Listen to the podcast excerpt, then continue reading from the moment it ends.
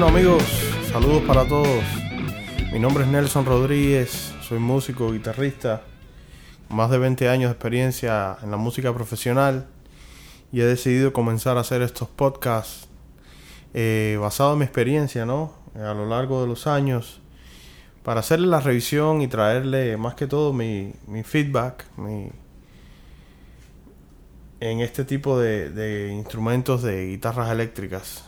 Más que todo algunos instrumentos que, que tengo en mi posesión y algunos con los que te, ya no cuento, pero que eh, los he tenido alguna vez y he tenido la posibilidad de presentarme en vivo muchas veces con algunos de estos instrumentos que les voy a traer.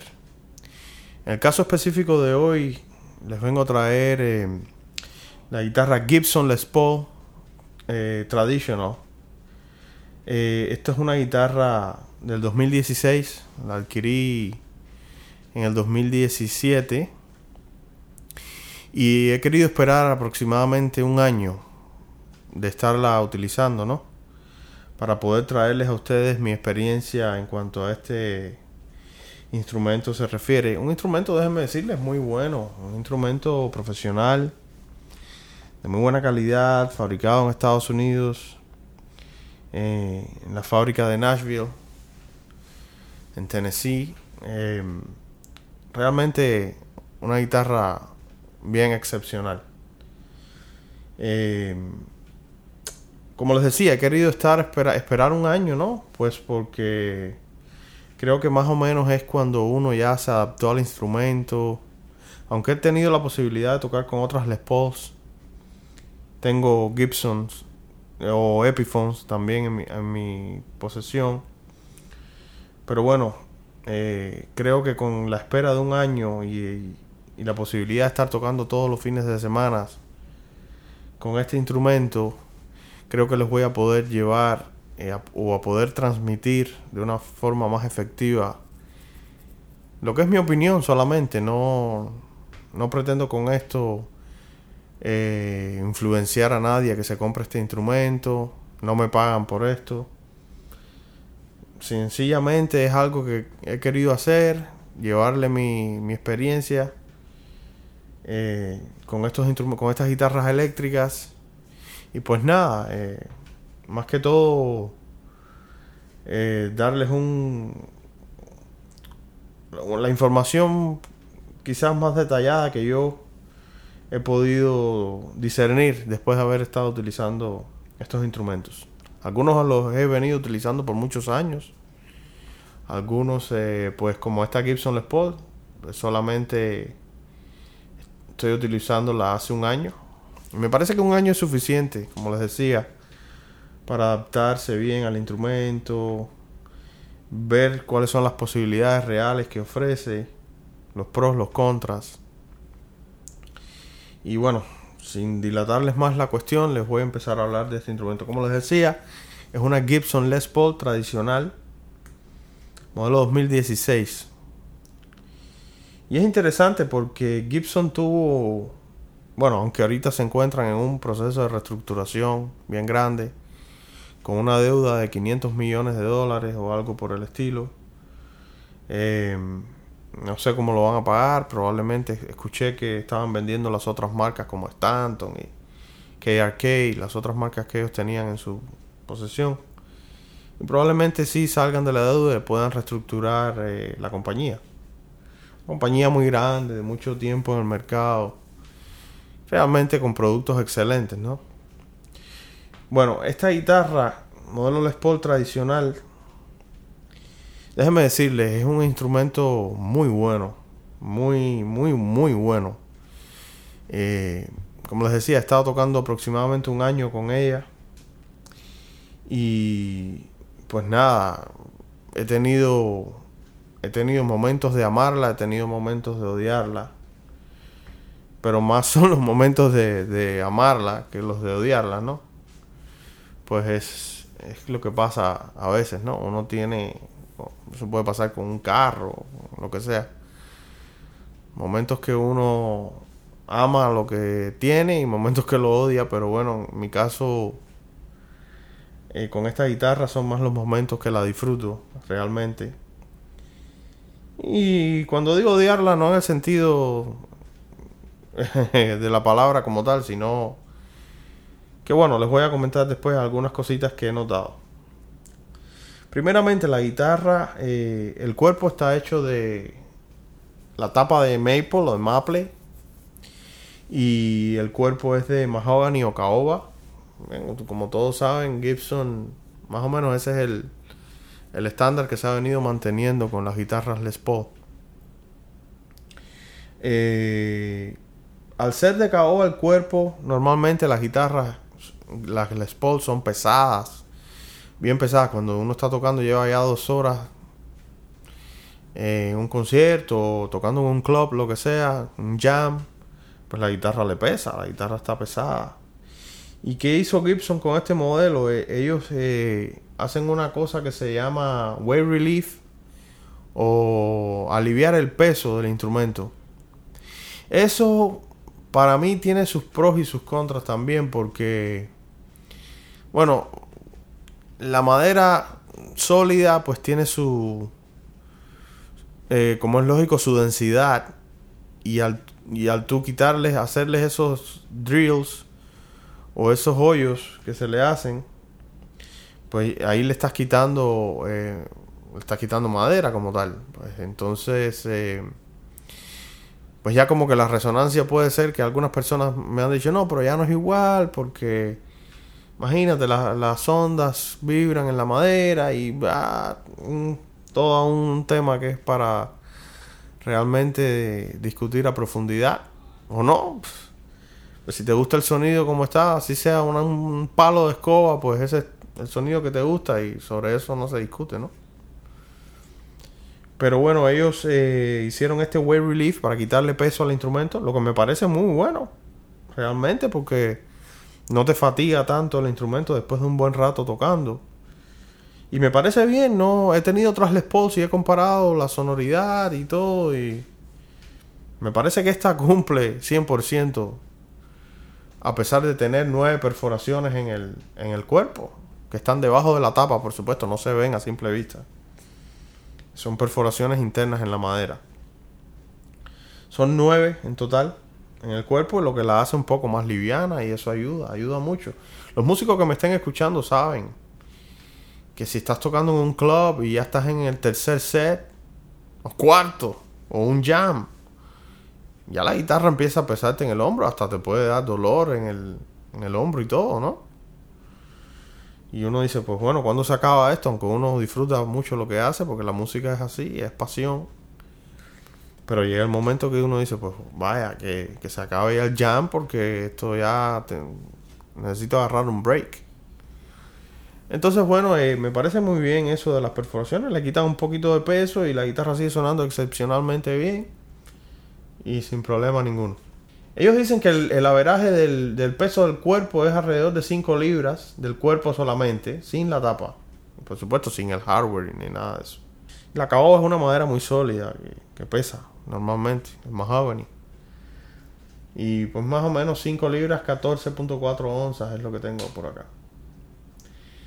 Ah, la tapa es de maple, muy bonita, eh, flame top. Y y en mi caso, y no sé si les pasará también que yo no soy de las las tapas tan con tanto flame así tan me gusta que se vea la fibra de la madera pero me gusta que sea un poco más sutil no sé hay personas que prefieren que se vea mucho más el trabajo de la madera en el flame top pero yo escogí esta guitarra eh, inclusive me gustó por eso porque el flame top es es bastante sutil, aunque se puede ver, se puede apreciar muy bien cuando estás de cerca con la guitarra.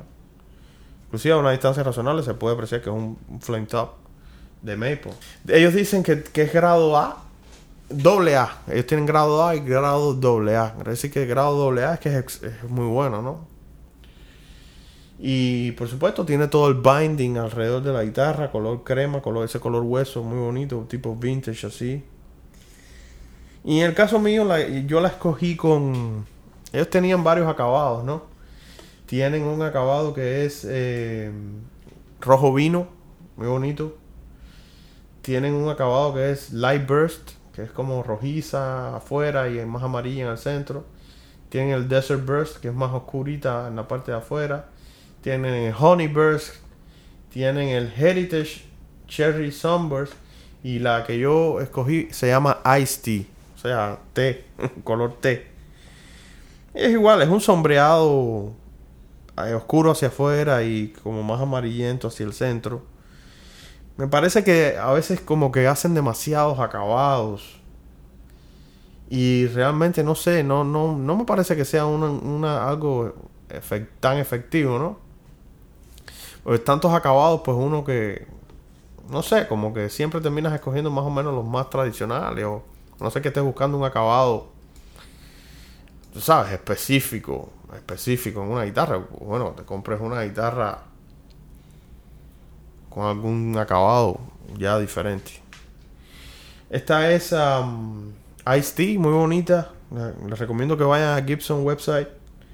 La pueden chequear ahí, un acabado muy, muy lindo. Y bueno, el diapasón de palo de rosa, tradicional, bien. Los inlays del brazo, los, inserts, esos que están en tipo trapezoide que tienen en el, en el brazo. Normalmente en los Gibson Les Paul antiguos esos eran de madre perla. Estos no, estos son acrílicos. Aunque la guitarra es hecha en Estados Unidos y todo, pero parece que ahí se ahorra un poco de plata. Aunque la guitarra no es económica, déjenme decirle, yo pagué por esta guitarra 2.300 dólares. Eh, ¿Lo vale? Estamos hablando de 2.300 dólares. Eh, plata, de dinero. Por supuesto la financié, porque yo no iba a pagar esa cantidad de dinero así, ¿sabes? ¿Cuántos gigs tienes que tocar vamos a hablar sinceramente, en un club, tocando todos los fines de semana, más o menos, por lo menos aquí en Estados Unidos, la verdad es que te pagan es 100 dólares por dos tandas, dos sets. O sea, tienes que tocar un montón de gigs. Más de un año probablemente tienes que tocar para poderte pagar la guitarra. O sea, yo financié el instrumento, me dieron buena tasa de interés. O sea, me dieron cero interés. Que es lo bueno muchas veces en estas ofertas. Y ya, ya, ya lo terminé de pagar. Le mandé unos pagos adelantados, eso sí, para cancelar esa deuda y, y me fue bien. Creo que, que por la parte de financiación lo compré en Samash y creo que por ahí, bueno, eh, fue bien y, y, fue una buena opción que, que, tuve. Viene con su estuche, por supuesto, tremendo estuche, una calidad muy buena de, de cuero, un estuche duro y bien acolchado adentro trae eh, una foto de la guitarra en el banco cuando la están setting up, o sea, cuando la están seteando, configurando, ¿no? Le toman una guitarra como control de una foto como control de calidad y la firma de la persona que hizo el control de calidad. No, realmente se toman el, el trabajo de, de chequear bien el instrumento. Ahora, todo esto que les he dicho es la parte del amor. Oh, muy chévere, ¿no?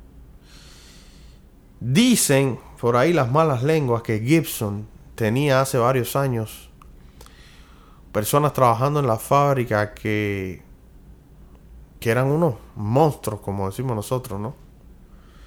Que eran personas que eran unos luthiers de esos bien buenos.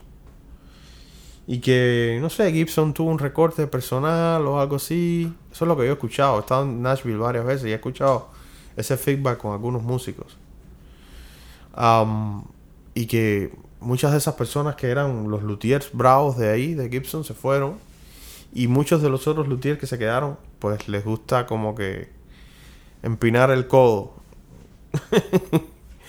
Algunos gringos por ahí, por esa zona, que son bastante gringos. Y con esto no, no quiero decir nada, ¿no? Son bien americanos y les gusta darse su trago, como a todo el mundo o por lo menos a todos los músicos que yo conozco les gusta hacer su trabajo, no sé que sean músicos cristianos que están en su onda de la iglesia, eso sí no toman. Pero bueno, cada cual hace lo que crea pertinente y eso, yo no soy juez para juzgar a nadie. Pues dice que se quedaron con los borrachitos y, y los buenos se fueron. Y hubo un bajón ahí de calidad y todo. Yo no sé. Puede ser. No, no puedo negar nada, pero puede ser. Ahora, para ir ya concluyendo este, este Guitar Cast, este podcast, eh, la afinación. Vamos a esa parte. Estuve tocando varios meses con, la, con el setup que traía el instrumento de fábrica. Ah, afinaba al principio bien, cambié cuerdas y todo, luego un tiempo, las cuerdas que traía eran de Adario. Las usé hasta que las gasté, por supuesto, no iba a ponerle cuerdas nuevas porque me parecía un malgastar las cuerdas que traía de fábrica. Estaban nuevas, nueva paquete la guitarra. Empecé a tocar con esas cuerdas y notaba que se iba un poquito la afinación. Ah, pero nada, nada drástico, ¿no? Por supuesto. Y tú vuelves a poner tu afinador, afinas entre canción y ya estás listo. Pero noté que empezó a hacerlo un poquito más. Y, y eso ya me empezó a preocupar. Dije, oh, conchale, me gasté 2.300 dólares en esta guitarra y tengo que estar afinando constantemente. Bueno, pues vine a, aquí a mi casa nuevamente. La puse aquí sobre una mesa. Empecé a revisar el, setup. Y me di cuenta que sí, que no estaba tan bien la entonación ajustada. Puse un afinador digital, busqué algunos tutoriales en YouTube de personas que parece que han trabajado con Gibson y empecé a notar que sí, había algunas cositas off. Y después, bueno, lo voy a, lo voy a hacer nuevamente, voy a hacer el setup, voy a meterme donde no me corresponde porque, pero bueno, como a uno le gusta el cacharreo, no soy de los que está cambiándole pickups a las guitarras ni nada por el estilo, porque no, no, me parece que cuando yo me la compro viene con la configuración que me gusta, con el sonido que me gustó y con eso, así, así la, la mantengo, ¿no? Aunque tengo por ahí algunas guitarras que sí le he cambiado pickups, pero bueno, ya por cuestión de gusto. Pero normalmente no soy de estar haciendo ese tipo de cambios tan seguido. Pues empecé a, a setear la guitarra, bueno, la configuré nuevamente como decían todos los tutoriales y chévere, nada. Afina perfecto ahora. Y sí, se va con la afinación.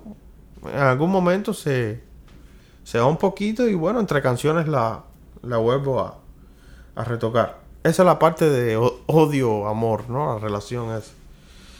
Que conchale, no sé, me parece que. Pero es que Gibson es así. Yo he tenido otras guitarras y tienden a desafinar un poquito, luego reajustas la afinación y ya estás bien. Y después puede ser que he llegado momentos de que he llegado al, al, al club y cuando voy a empezar a tocar está perfecta en afinación. Sea, después del viaje en el carro, qué sé yo, la llevé y cuando hago así, mi sobre la mía está perfecto. Pues bueno, ahí felicidades, ahí todo, todo chévere. Pues bueno, esta es mi impresión sobre la guitarra 2016 Gibson Les Paul tradicional, modelo tradicional. Los pickups suenan muy bien. Pickup de adelante es 57. Eh, el del neck, del, del cuello. Y, y el pickup eh, del puente es en 57 plus. Y suena bien chévere. Esta es, como es tradicional, está hecha con las especificaciones de la Gibson Les de 57. Eh, el brazo es bien cómodo, aunque, aunque es un poquito chunky, como le dicen aquí, un poquito grueso. Pero son los specs que yo quería. Si quieres otros specs, tienes que, bueno, puedes comprar la Gibson estándar o la, la Studio, la, la otra, la, la estándar o la, la custom, no sé. Y ahí vas a cambiar las especificaciones de radio del, del brazo y toda la, la cuestión. Los tuning packs me parecen de muy buena calidad, son los Kingston. Eh, muy bonitos que parecen. Esos me parece que sí son de Mother, eh, Madre Perla. Y bueno, el binding realmente luce muy bien, no, no, tengo otra, otra queja. Eh, ¿Vale la pena? Sí, yo creo que sí. Yo creo que sí, es una inversión. Es una inversión bien fuerte, pero es una inversión que, que a la larga se paga. Porque si tú eres un músico que está tocando constantemente, necesitas, eh, necesitas tener el instrumento adecuado. No solamente porque lo que pueda decir la gente, eso es lo de menos, pero que tú te sientas bien con el instrumento que te gusta, eso es importante. Yo soy fenderiano y soy gibsoniano. Ahí tengo ese, ese dualismo. Me encanta el sonido Fender y me encanta el sonido Les Paul. Y eso no me lo puedo quitar. Y es un. He tratado de tocar con Iván, he tocado muchas guitarras que tengo también. Y siempre termino, ay, me voy a llevar la Ibanez. No, pero me dejo de llevar la Fender, porque eso es otra cosa. Me llevo dos guitarras nada más a un, a un, al club. No me llevo más. Tengo una bolsa que caben dos. Para no tener que cargar dos estuches. Me llevo dos guitarras, un backup y una... Y normalmente toco un set con una. Empiezo un set, el primer set con la Fender y el segundo set con la Gibson. De esa forma más o menos ya organicé las canciones para que... Para tenerlas en, más o menos en ese estilo de sonido. Fender al principio y Gibson después. Aunque bueno, pueden llamar cualquier otra canción y por ahí se va. estás tocando rock and roll, cualquiera de las dos guitarras saca el, saca el trabajo. Pues bueno amigos, esta es la impresión que les traigo de, la Gibson 2016 tradicional Les Paul. Espero que nada, que puedan sacar eh, sus propias conclusiones de este Guitarcast. Y, y cualquier duda me pueden escribir a tropicalnelson.gmail.com Por ahí les contesto su, su, sus inquietudes mucha experiencia, no por nada, pero tengo experiencia bastante con pedales, amplificadores, que les voy a ir hablando después de algunas cosas que tengo, les voy a ir comentando, haciendo revisiones de algunas cosas y equipos que yo he tenido a lo largo de mi vida y que me, parece que, que, no fallan, que funcionan siempre bien. Pues eso es todo amigos, bueno, eh, nos vemos en el próximo episodio, ya veré qué, qué otro instrumento les traigo para revisarlo juntos. Y pues nada, eh, que viva la música. Muchas gracias.